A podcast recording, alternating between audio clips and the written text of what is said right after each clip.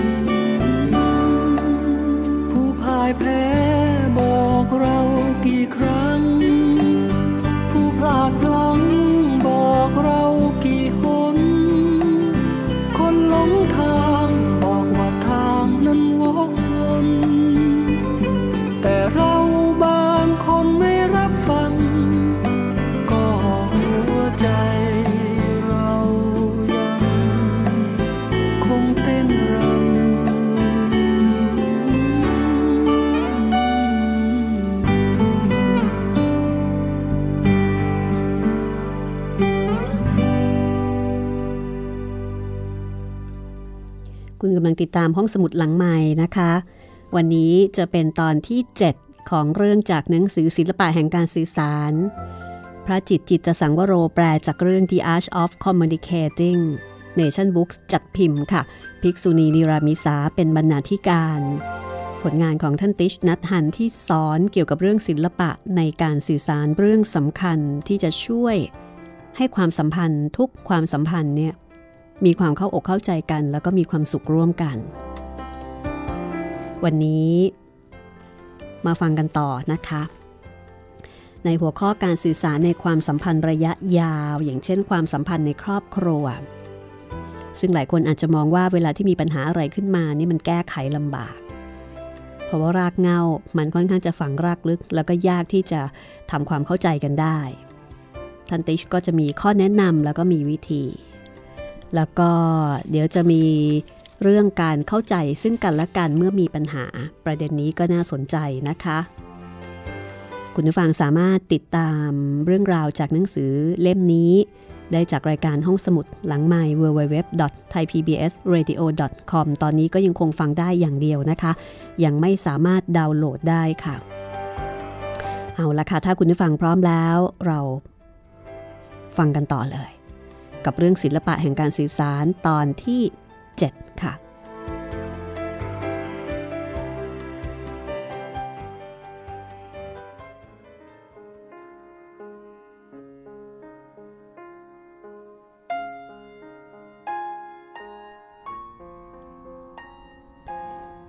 ท่านติชบอกว่าในบางครั้งเราอยู่ในสิ่งแวดล้อมที่ไม่ดี ซึ่งอาจจะไม่มีพื้นที่ให้เราสื่อสารกับตัวเอง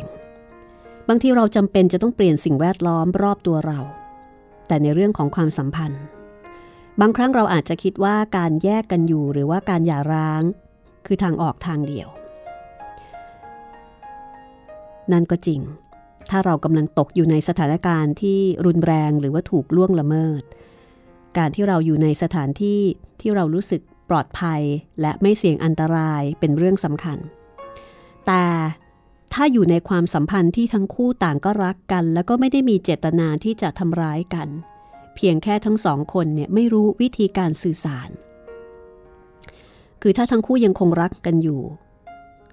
ท่านบอกว่ามันยังมีทางออกอีกมากมาย ผู้คนมากมายคิดว่าการหย่าร้างคือทางออก แต่หลังจากที่ลงนามในใบหย่าก็ไม่ได้หมายความว่า จะทำให้หายทุกข์ เมื่อหย่ากันแล้ว ทั้งคู่ก็ยังเป็นทุกข์อยู่ ยิ่งถ้ามีลูกด้วยกัน มีเรื่องการเงินหรือว่าเรื่องอื่นที่ผูกพันกันอยู่ ก็อาจจะยังต้องติดต่อกันไปอีกหลายปี เธอไม่สามารถเอาใครออกจากชีวิตของเธอ และเธอก็ไม่สามารถออกจากชีวิตของคนอื่นได้เช่นกัน ความทุกข์ยังคงอยู่ เธอจะอยู่ด้วยกันหรือเปล่า ไม่ใช่คำถาม คำถามอยู่ตรงที่ว่าเธอจะพยายามทำความเข้าใจกัน และพูดด้วยความกรุณา พร้อมทั้งรับฟังกันอย่างลึกซึ้งหรือเปล่า ไม่ว่าผลจะออกมาอย่างไรก็ตาม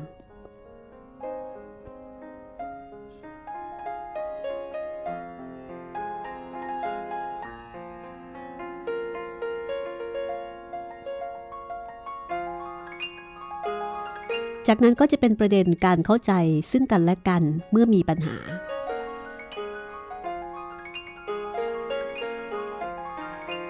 ท่านบอกว่าการสื่อสารด้วยความกรุณานั้น เป็นหนทางอันทรงพลัง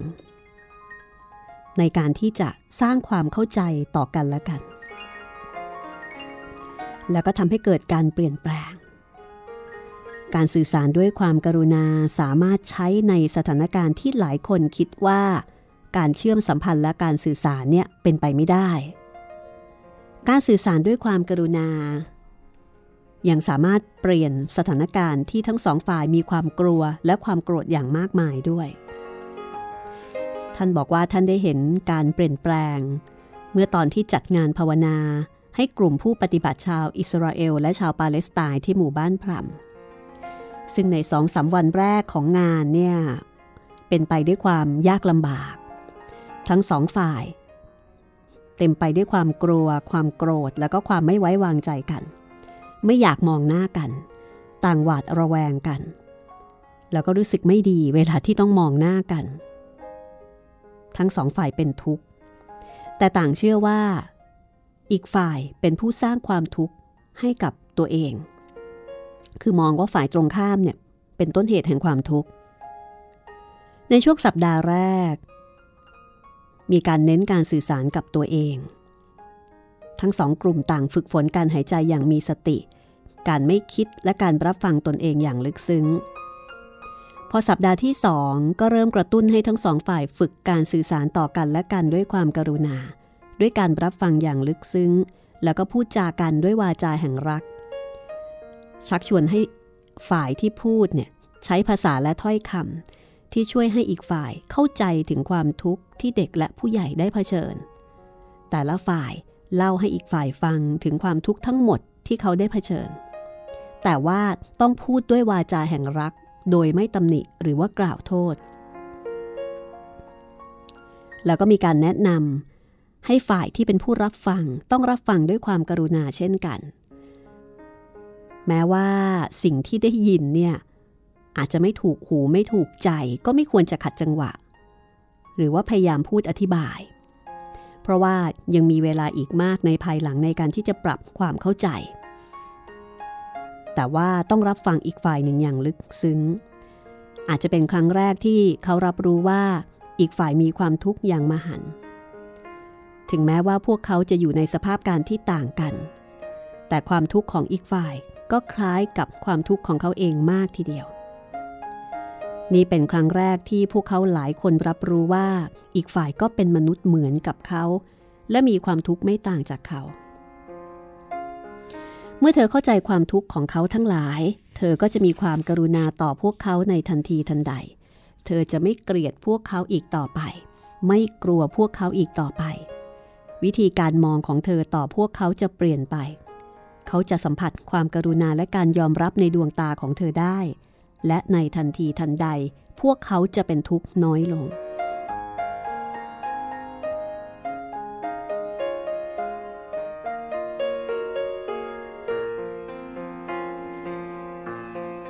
ท่านบอกว่ามีการจัดช่วงเวลาแห่งการรับฟังอย่างลึกซึ้ง เพื่อให้ทุกคนมีเวลารับฟัง แล้วก็บอกเล่าความทุกข์ใจได้อย่างเพียงพอ บางคนที่เข้าร่วมในช่วงเวลาแห่งการรับฟังนั้น ไม่ใช่ชาวปาเลสไตน์หรือว่าชาวอิสราเอล แต่เป็นภิกษุ ภิกษุณีและคารวาสผู้ปฏิบัติธรรม ต่างก็มานั่ง แล้วก็หายใจร่วมกับทั้งสองฝ่ายเพื่อเกื้อกูลการปฏิบัตินี้ ทุกคนก็ส่งพลังแห่งสติและสันติสุขร่วมกัน เพื่อให้ทั้งสองฝ่ายทั้งชาวอิสราเอลและปาเลสไตน์เนี่ยสามารถที่จะฟังกันด้วยความกรุณา การอยู่ตรงนั้น ของอคนที่ไม่ได้เกี่ยวข้อง ท่านบอกว่ามีมีความสำคัญมาก เพราะว่าเหมือนกับช่วยส่งพลัง ที่จะเกื้อกูลการใช้วาจาแห่งสติของคนที่เป็นคู่กรณี ฉันคิดว่าเราสามารถจัดวิธีฝึกปฏิบัติแบบเดียวกันนี้ ให้แก่ตัวเอง หรือให้แก่คนสองกลุ่มที่แบ่งแยกกัน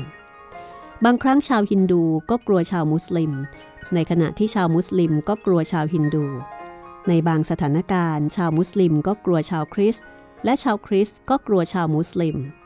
เราคิดว่าคนกลุ่มอื่นเป็นภัยอันตรายต่อการอยู่รอดและเอกลักษณ์ของเรา สิ่งแรกที่ควรทำคือการมองอย่างลึกซึ้งเพื่อให้เห็นว่า ไม่ใช่ฝ่ายเราเท่านั้นที่ต้องอยู่กับความกลัวและความทุกข์มากมาย ฝ่ายเขาก็เช่นกัน ในตอนแรกเราคิดว่าเราคือผู้เดียวที่เป็นทุกข์และหวาดกลัวมาก แต่ถ้าเราใกล้ชิดและสังเกตอีกฝ่ายหนึ่ง เราก็จะเห็นว่าเขาก็มีความหวาดกลัว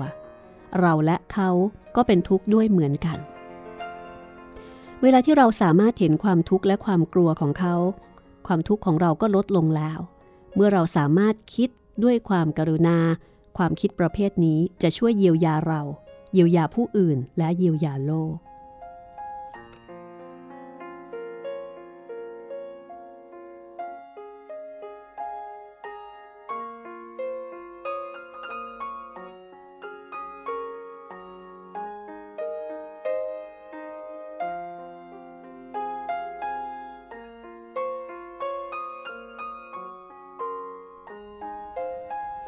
มาถึงเรื่อง การสื่อสารอย่างมีสติในที่ทำงาน มีใครมีปัญหาเรื่องการสื่อสารในที่ทำงานบ้างไหมคะ น่าจะเยอะเลยทีเดียว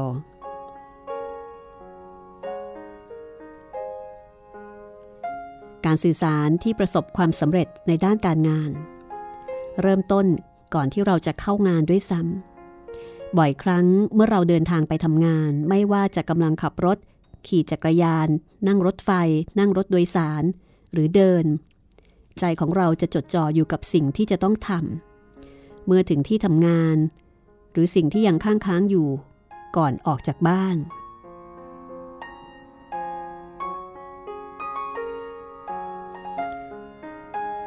คือใจก็จะจดจอ่อ ถึงสิ่งที่ต้องทำหรือว่าสิ่งที่มันยังค้างค้างอยู่นะคะ แต่ในทางกลับกัน ถ้าใจของเราจดจ่ออยู่กับการหายใจอย่างมีสติ หรือสิ่งที่เกิดขึ้นในชั่วขณะนั้นคือกับปัจจุบัน เราจะเบิกบานกับทุกขณะในการเดินทางไปทำงาน ท่านติชบอกว่าก่อนที่ท่านก่อนที่ท่านจะเริ่มต้นการสอน ท่านจะไม่เสียเวลากังวล ว่าคนจะถามอะไร หรือท่านควรจะตอบอย่างไร ในขณะที่ท่านเดินจากห้องพักไปที่หอบรรยายธรรม ท่านบอกอย่างนี้ค่ะ ฉันเลือกที่จะเบิกบานกับทุกก้าวเดิน และทุกลมหายใจอย่างเต็มเปี่ยม การปฏิบัติเช่นนี้ทำให้ฉันรู้สึกพร้อมและสดชื่น เมื่อฉันเดินไปถึงหอบรรยายธรรม ฉันสามารถให้คำตอบที่ดีที่สุด กับคำถามทุกคำถาม ถ้าเธอได้เจริญสติ ตั้งแต่ช่วงเตรียมตัวก่อนออกจากบ้านและระหว่างการเดินทาง เธอจะมาถึงที่ทำงานอย่างมีความสุข และผ่อนคลายมากขึ้นกว่าแต่ก่อน การสื่อสารที่ประสบความสำเร็จก็จะเป็นไปอย่างง่ายขึ้นมาก วิธีที่เธอคิดเกี่ยวกับงาน และความสัมพันธ์กับเพื่อนร่วมงาน จะส่งผลถึงวิธีการสื่อสาร ในที่ทำงาน เธออาจเข้าใจว่าเป้าหมายในการทำงาน ก็เพื่อส่งมอบบริการให้ผู้อื่น หรือผลิตสิ่งของเครื่องใช้ทว่าในขณะที่เธอกำลังทำงาน เธอผลิตความคิดคำพูด และการกระทำต่างๆ ไปด้วยเช่นกัน การสื่อสารถือเป็นส่วนหนึ่งของการงานไม่น้อยไปกว่าผลผลิตที่เกิดขึ้น ถ้าเธอสื่อสารกับเพื่อนร่วมงานได้ดี เธอไม่เพียงแค่จะมีความสุขกับตัวเองยิ่งขึ้น แต่ยังช่วยสร้างบรรยากาศการทำงานที่มีความสามัคคี ซึ่งจะส่งผลดีกับการทำงาน และก็จะยังเป็นประโยชน์ที่ยิ่งใหญ่ แก่ผู้คนจำนวนมากอีกด้วย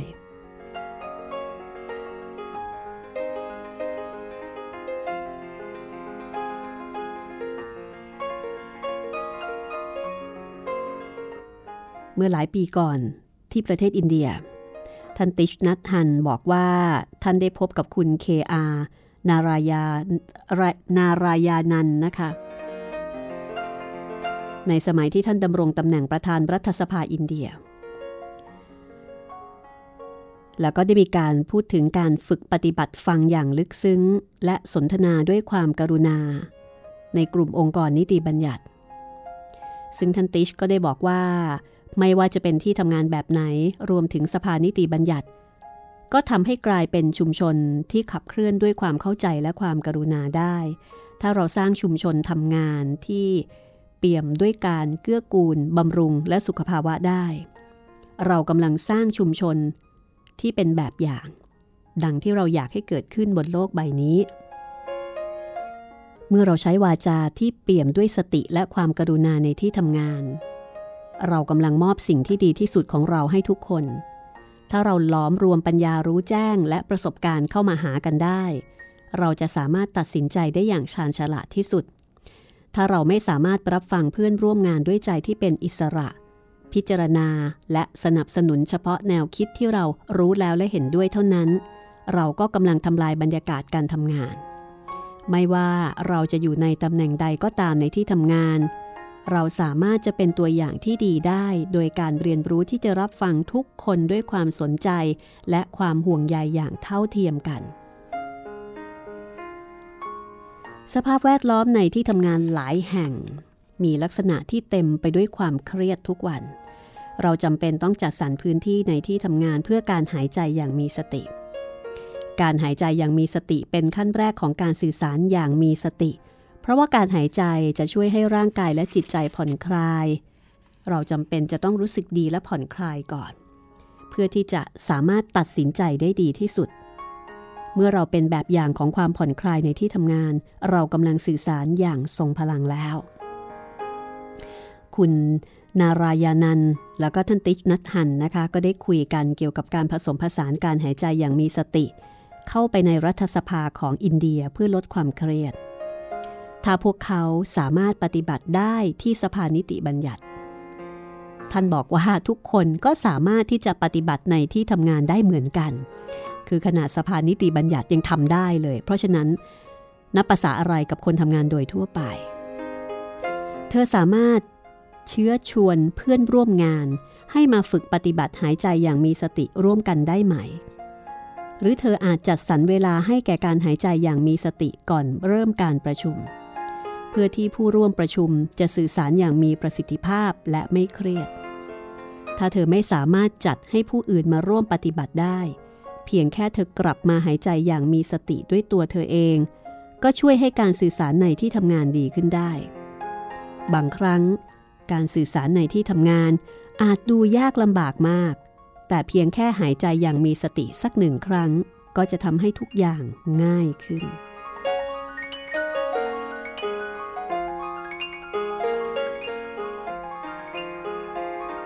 ก่อนที่จะจบช่วงแรกนะคะ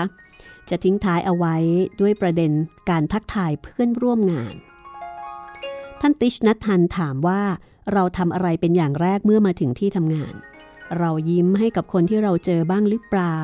เราทักทายเขาบ้างไหมสองสามนาทีแรกนี้มีความสำคัญที่จะบอกว่าวันทำงานของเราจะออกมาเป็นอย่างไร เราอาจจะยุ่งเหยิงในใจ เราอาจจะหมกมุ่นกับการโต้เถียง หรือกับเรื่องท้าทายที่เกิดขึ้นก่อนที่จะมาทำงาน ถ้าในระหว่างการเดินทางมาทำงาน เราให้เวลากับการหายใจอย่างมีสติ และการอยู่กับปัจจุบันขณะ เราจะมาถึงที่ทำงานด้วยจิตใจที่ปลอดโปร่งและพร้อมที่จะทักทายผู้คนด้วยรอยยิ้มที่จริงใจและอบอุ่น ไม่ว่าเราจะทำอาชีพอะไร ท่านบอกว่าการปฏิบัติเช่นนี้ถือเป็นส่วนหนึ่งของงาน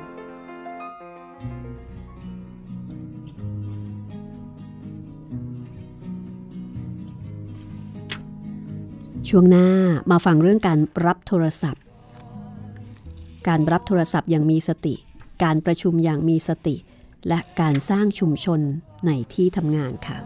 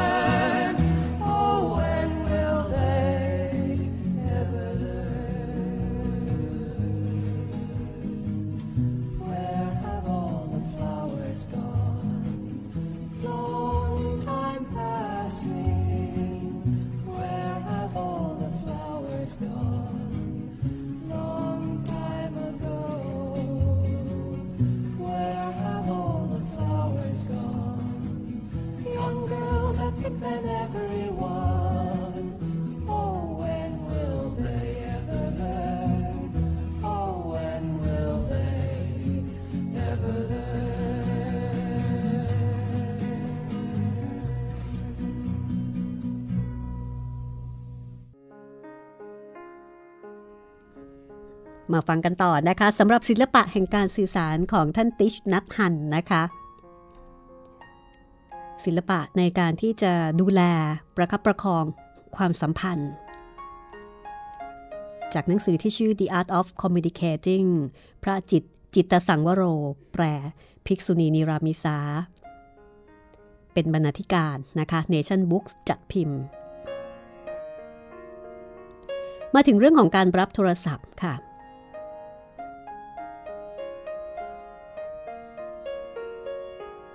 ท่านติชบอกว่า เมื่อไหร่ก็ตาม ที่เสียงโทรศัพท์ดังขึ้น เราสามารถรับฟังเสียงนั้น เหมือนฟังเสียงระฆังแห่งสติ เพื่อใช้เป็นโอกาสในการฝึกฝนการสื่อสารด้วยความกรุณา คือพอโทรศัพท์ดังขึ้น ให้ลองหยุดสิ่งต่างๆ ที่กำลังทำก่อนที่จะรับโทรศัพท์ เราสามารถที่จะหายใจเข้าและออกสักสามครั้ง ด้วยความตระหนักรู้ แทนที่จะต้องรีบวิ่งไปรับโทรศัพท์ อันนี้หมายถึงการรับโทรศัพท์แบบตะกอนนะคะ โทรศัพท์บ้าน ซึ่งที่หมู่บ้านพรมก็จะมีวิธีปฏิบัติเช่นนี้ ว่ามีเสียงโทรศัพท์ทุกคนจะต้องระลึกว่านั่นคือระฆังแห่งสติ คือให้กลับมาอยู่กับตัวเองก่อนที่จะไปรับโทรศัพท์ เธอทำเช่นนี้เพื่อให้เธอมั่นใจว่า เธออยู่ตรงนั้นอย่างแท้จริงกับคนที่กำลังโทรมา ขอให้เธอรับรู้ความรู้สึกเครียดหรือรำคาญใจ หรือแม้แต่ความรู้สึกที่กำลังผุดขึ้นก่อนรับโทรศัพท์ ระหว่างที่เธอกำลังหายใจ เธออาจวางมือไว้ที่ปุ่มตอบรับ เพื่อให้เพื่อนร่วมงานรับทราบว่า เธอตั้งใจที่จะรับสาย เพียงแต่เธอไม่รีบร้อนเท่านั้นเองการทำเช่นนี้ยังช่วยเตือนผู้อื่นว่า วกเขาไม่จำเป็นต้องรู้สึกเหมือนกับว่ากำลังตกเป็นเหยื่อของโทรศัพท์ เธอสามารถใช้วิธีเดียวกันนี้ ก่อนที่จะอ่านอีเมล เวลาทำงาน เรามักอ่านอีเมลไปเรื่อยๆ ฉบับแล้วฉบับเล่า โดยไม่เคยได้หายใจอย่างมีสติก่อน หรือทำให้ตัวเราอยู่ตรงนั้นกับเนื้อหาในอีเมลถ้าเราหายใจอย่างมีสติสักสองสามครั้ง และกลับมาอยู่ตรงนั้น อย่างเต็มเปี่ยมก่อนที่จะเปิดอีเมล การทำเช่นนี้จะทำให้เราต้องใช้เวลาอ่านอีเมลนานขึ้นเล็กน้อย และงานของเราจะช้าลงอีกนิดก็จริง แต่การสื่อสารในแต่ละอีเมลจะมีประสิทธิภาพยิ่งขึ้น ชัดเจนขึ้น และมีความเข้าใจมากขึ้นถ้าเธอต้องการจะส่งอีเมล หรือโทรศัพท์หาใครสักคน เธออาจท่องคาถานี้ในใจ ก่อนที่จะเริ่มพิมพ์หรือกดโทรศัพท์ คาถานี้ก็คือ ถ้อยคำเดินทางได้นับหมื่นลี้ เรียบเรียงถ้อยคำสร้างรักและเข้าใจ งดงามดังแก้วมณี สวยงามดังดอกไม้ นี่คือเรื่องของการรับโทรศัพท์ การอ่านอีเมล มาถึงเรื่องของการประชุมอย่างมีสติกันบ้างค่ะ ท่านบอกว่า การสื่อสารในที่ประชุม มักมีเหตุให้เกิดความตึงเครียดขัดแย้งในที่ทำงาน จะเป็นการดีค่ะ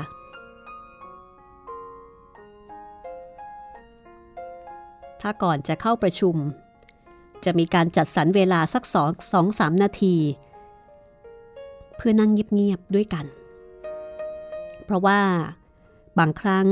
เราต้องเร่งรีบกับการประชุมที่ติดติดกัน เรามาถึงที่ประชุมด้วยความกังวลหรือสับสน เพราะฉะนั้นก็หาเวลานั่งเงียบๆกันสัก2-3นาที ถ้าคนในที่ทำงานเห็นชอบกับการใช้เสียงระฆังก่อนเริ่มการประชุม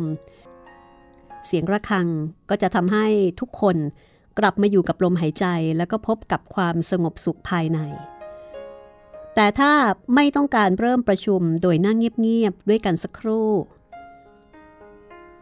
เราก็ยังสามารถมาถึงห้องประชุมก่อนสัก2-3นาที เพื่อที่จะมีเวลาผ่อนคลาย และหายใจอย่างมีสติ ทีนี้ถ้าเกิดว่ามีคนทำเป็นตัวอย่าง ก็อาจจะมีคนเห็นตัวอย่าง แล้วก็อาจจะมาขอนั่งร่วมกับคนที่ทำก่อนหน้านั้นแล้วนะคะ สมมุติว่าถ้าเกิดเราทำเป็นตัวอย่างที่ดีก็อาจจะมีคนทำตาม หรือว่าขอร่วมนั่งอย่างสงบผ่อนคลายและมีสติในครั้งหน้าก็ได้ ซึ่งท่านติชก็บอกว่าเธอไม่จำเป็นต้องพูดหรือชี้แจง เพื่อให้คนอื่นรู้ว่าเธอกำลังปฏิบัติเช่นนี้ แค่ลงมือทำด้วยตนเอง แล้วก็เบิกบานกับผลลัพธ์ที่ประจักษ์แก่ตนก็พอแล้ว ทีนี้ในเรื่องของการกำหนดแนวทางประชุม ด้วยข้อตกลงที่ว่าผู้ร่วมประชุมจะเคารพคำพูดของผู้อื่น และเปิดใจรับความคิดเห็นของผู้อื่น อันนี้ก็จะเป็นประโยชน์มากทีเดียว ถ้าเราพยายามยัดเยียดความคิดเห็นของเราให้ผู้อื่น เราได้แต่สร้างความตึงเครียดและความทุกข์ในที่ทำงาน ดังนั้นไม่ว่าจะเป็นการประชุมใด ๆ พึงฝึกฝนที่จะเปิดใจรับฟังประสบการณ์และความเข้าใจของผู้อื่น ถ้าเธอมีความคิดที่ดีและรู้สึกอยากจะแบ่งปัน นั่นเป็นสิ่งที่ดีแต่เธอไม่ควรกระตือรือร้นเกินไปที่จะแบ่งปันความคิดนั้นจนไปปิดกั้นความคิดของผู้อื่น เธอควรเชิญให้ทุกคนแสดงความคิดเห็น และเชื่อมั่นว่าความคิดที่ดีที่สุด คือปัญญาร่วมกันที่จะเกิดขึ้นจากกระบวนการนี้ อันนี้ก็จริงนะคะ บางคนก็อาจจะเสนอความคิดเห็นอยู่คนเดียว จนลืมที่จะเปิดโอกาสให้คนอื่นพูดบ้าง ในระหว่างการประชุมท่านติชแนะนำว่า ควรจะฝึกฝนการใช้วาจาแห่งรัก และการฟังอย่างลึกซึ้ง แล้วก็ตามลมหายใจในขณะที่รับฟัง ปล่อยให้ผู้พูดเนี่ยพูดทีละคนโดยไม่มีการขัดจังหวะ แล้วก็อย่าหลงติดกับการประทะคารม ในทุกครั้งที่พูดก็ขอให้พูดจากประสบการณ์ของตัวเอง และกล่าวต่อที่ประชุมทั้งหมด ถ้ามีคำถามหรือข้อกังวลก็ให้เสนอเข้ามาในวงประชุม เพื่อพิจารณาหาทางออกร่วมกัน นี่จะเป็นเรื่องท้าทาย เพราะเป็นวัฒนธรรมในการดำเนินการประชุม ซึ่งแตกต่างไปจากวิธีการประชุมที่เคยกระทำในอดีต ท่านบอกว่าไม่จำเป็นต้องเปลี่ยนวิธีการประชุมทั้งหมดในคราวเดียว ถ้าทุกคนเห็นด้วยที่จะรับฟังกันอย่างมีสติ และไม่มีการขัดจังหวะกัน ก็ถือว่าดีเยี่ยมแล้ว แต่ถึงแม้ว่าจะมีเราเพียงคนเดียวที่จะปฏิบัติตามแนวทางเหล่านี้ และมีความมุ่งมั่นที่จะพูดและรับฟังด้วยความการุณา เพียงเท่านี้ก็ส่งผลดีได้ คือต่อให้ไม่มีใครเห็นด้วย แม้จะมีเพียงแค่คนเดียว ที่จะพูดและฟังด้วยความการุณา ก็ถือว่าเป็นจุดเริ่มต้นที่ดี แล้วก็สามารถจะส่งผลที่ดีได้ ทีนี้มาถึงเรื่องการสร้างชุมชนในที่ทำงานค่ะ ทันติชนัททันว่า ถ้าเราเป็นแบบอย่างในการสื่อสารด้วยความกรุณาในที่ทำงานได้ ในไม่ช้าค่ะ ก็อาจจะมีคนสนใจที่จะฝึกหายใจนั่งและเดินอย่างมีสติร่วมกับเรา ถ้าเราแวดล้อมไปด้วยคนที่ฝึกฝนการเจริญสติร่วมกัน ทุกคนจะได้รับการเกื้อกูลจากพลังร่วม การใช้วาจาแห่งสติและการรับฟังอย่างลึกซึ้งก็จะเกิดขึ้นได้ง่ายมาก แล้วถ้าเกิดว่าเราฝึกสติมากขึ้น เราจะยิ่งเห็นสิ่งที่เราสามารถทำได้ ซึ่งจะเปลี่ยนแปลงสภาพแวดล้อมในการทำงาน ให้เป็นไปในทางที่ดีขึ้น เมื่อเราฝึกการใช้วาจาแห่งสติและการฟังอย่างลึกซึ้ง วิธีการสื่อสารของเราจะเป็นดั่งระฆังแห่งสติให้แก่ทุกคน เมื่อเราใส่ใจกับการเดิน เบิกบานกับทุกย่างก้าว นั่นจะเป็นการเชื้อเชิญให้ผู้อื่นทำตาม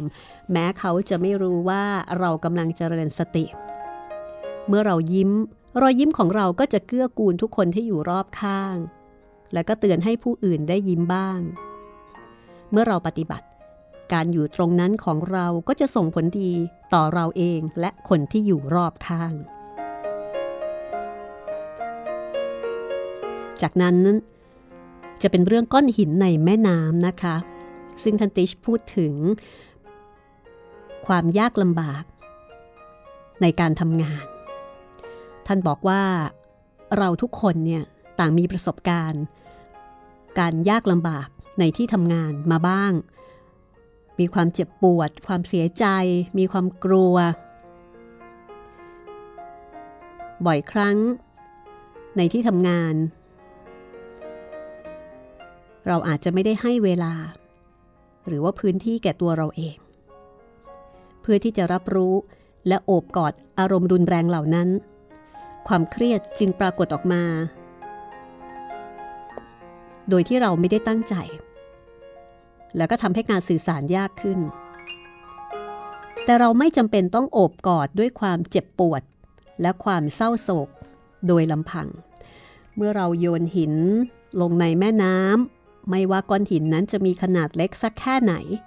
หินก้อนนั้นก็จะดิ่งลงสู่ก้นแม่น้ำแต่ถ้าเรามีเรือสักลำเราสามารถรับก้อนหินทั้งหลายที่หนักหลายตันโดยไม่จมลง ความทุกข์ของคนเรา ก็เป็นเช่นนั้น ความเสียใจ ความกลัว ความกังวล ความเจ็บปวดก็เหมือนกับก้อนหินที่ได้รับการโอบรับจากเรือ แห่งสติ คือถ้าเราให้เวลาและพื้นที่ เพื่อโอบกอดและตระหนักรู้ความทุกข์ เราก็จะไม่จมดิ่งไปในมหาสมุทรแห่งความโกรธ ความกังวลหรือความเสียใจ เราจะรู้สึกเบาสบายขึ้น ในตอนท้ายของบทที่ 6 นะคะ ท่านติชบอกว่า เราสามารถฝึกเจริญสติได้โดยลำพัง แต่การฝึกเจริญสติจะง่ายและเบิกบานมากกว่า ถ้าเรานำการสื่อสารอย่างมีสติมาใช้ในที่ทำงาน และมีผู้อื่นสนับสนุนร่วมฝึกสติกับเรา อย่าคาดหวังว่าจะเปลี่ยนสภาพแวดล้อมในที่ทำงานได้ในชั่วข้ามคืน แต่ถ้าเธอเพียรพยายามที่จะฝึกการสื่อสาร ด้วยความการุณาทั้งกับตนเองและเพื่อนร่วมงาน เธอกำลังก้าวไปในทิศทางที่ถูกต้อง และนั่นก็ดีเพียงพอแล้ว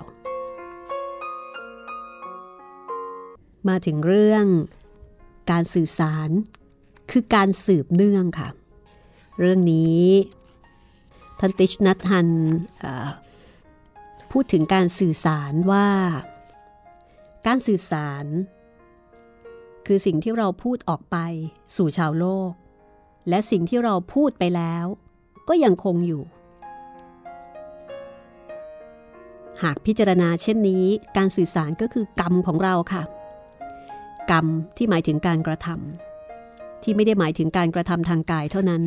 แต่ยังรวมถึงการแสดงออกทางกาย ทางคำพูด ทางความคิด แล้วก็เจตนาของเรา ท่านบอกว่าเราผลิตพลังงานแห่งความคิดคำพูดและการกระทำตลอดทั้งวัน เรากำลังสื่อสารอยู่ในทุกขณะทั้งกับตนเองหรือกับผู้อื่น ความคิดคำพูดและการกระทำทางกาย คือการปรากฏขึ้นของตัวเรา เราก็คือการกระทำของเรา เราคือสิ่งที่เราทำไม่เพียงแต่การกระทำทางกาย แต่ยังหมายถึงคำพูดและความคิดของเรา กรรมประกอบด้วยการกระทำทั้ง 3 ก็คือการกระทำทางกายวาจาแล้วก็ใจอย่างในเรื่องของความคิดก็ถือเป็นการกระทำ แม้ว่าจะไม่เห็นการปรากฏขึ้นของความคิด แต่ความคิดก็อยู่ตรงนั้นในรูปของพลังงานที่มีกำลังแรงมาก ความคิดอยู่เบื้องหลังการผลักดัน ให้มนุษย์ลงมือทำหรือพูดในสิ่งที่อาจจะก่อให้เกิดความเสียหาย หรือสามารถสร้างสรรค์ความรักได้มากมาย ความคิดทุกประเภททำให้เกิดผลตามมา บางครั้งก็ให้ผลทันที บางครั้งก็ให้ผลภายหลัง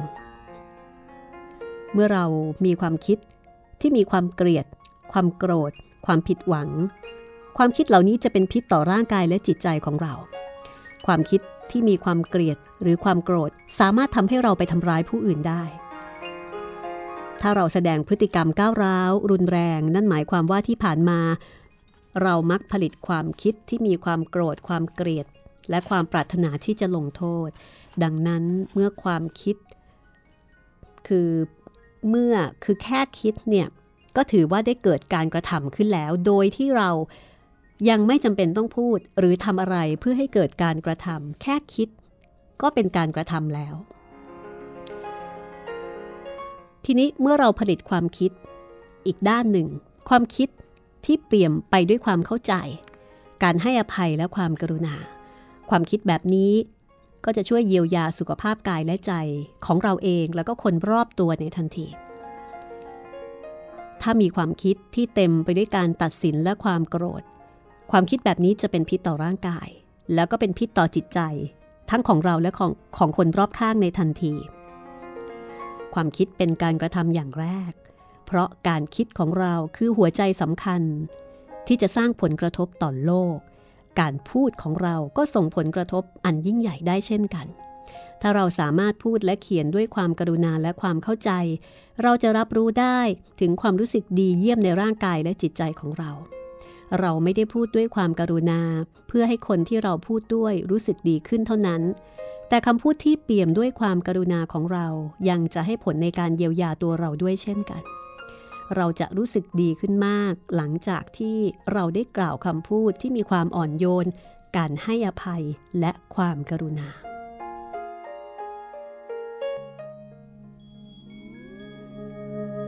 เมื่อเธอเขียนคำที่เต็มไปด้วยความกรุณาและการให้อภัย เธอจะรู้สึกปลอดโปร่งโล่งใจขึ้น แม้คนที่เธอเขียนถึงอาจจะยังไม่ได้อ่านสิ่งที่เธอเขียนเลย แต่เธอจะรู้สึกดีขึ้นตั้งแต่ก่อนส่งจดหมาย หรือส่งอีเมลออกไปแล้ว ผู้อ่านสามารถรับรู้ถึงความกรุณาของเธอได้ ในทำนองเดียวกัน ถ้าเธอพูดด้วยความโกรธและความรุนแรง พูดด้วยความปรารถนาที่จะลงโทษ ทั้งเธอและคนที่รับฟังจะรู้สึกเป็นทุกข์มากขึ้น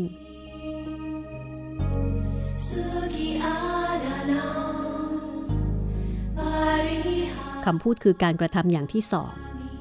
คำพูดสามารถเยียวยาและทำให้เป็นอิสระ และคำพูดอาจทำลายล้างและสร้างความเจ็บปวด การกระทำทางกายคือการกระทำอย่างที่สามเราสื่อสารด้วยภาษากาย เช่นกำมือจนแน่น หรือกางแขนออกให้กว้าง แต่การกระทำทางกายก็ยังรวมถึง ยังรวมถึงการกระทำ ที่เป็นกิจกรรม เช่น กิจกรรมที่เราเลือกที่จะไปร่วม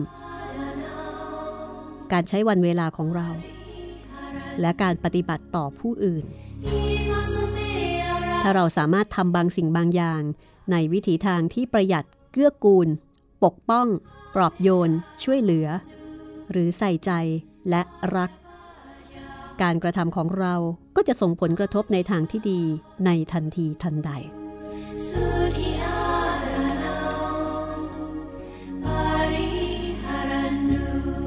นี่คือเรื่องของ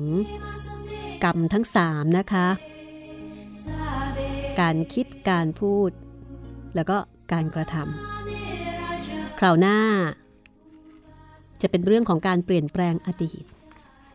เรื่องของเสียงระฆัง จากเครื่องคอมพิวเตอร์ และการดื่มชาอย่างมีสติ วันนี้หมดเวลาของห้องสมุดหลังใหม่ และเรื่องศิลปะแห่งการสื่อสารโดยท่านติชนัทานแล้ว กลับมาพบกันได้ใหม่ตอนหน้า สวัสดีค่ะ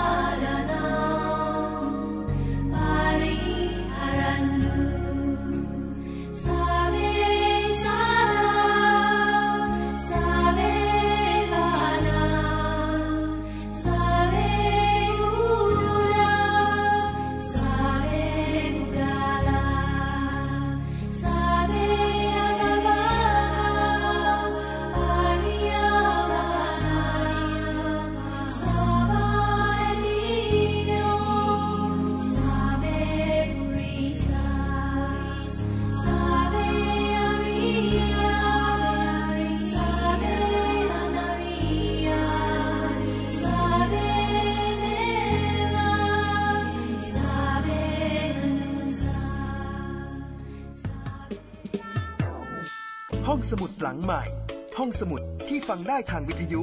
กับรัศมีมณีนิน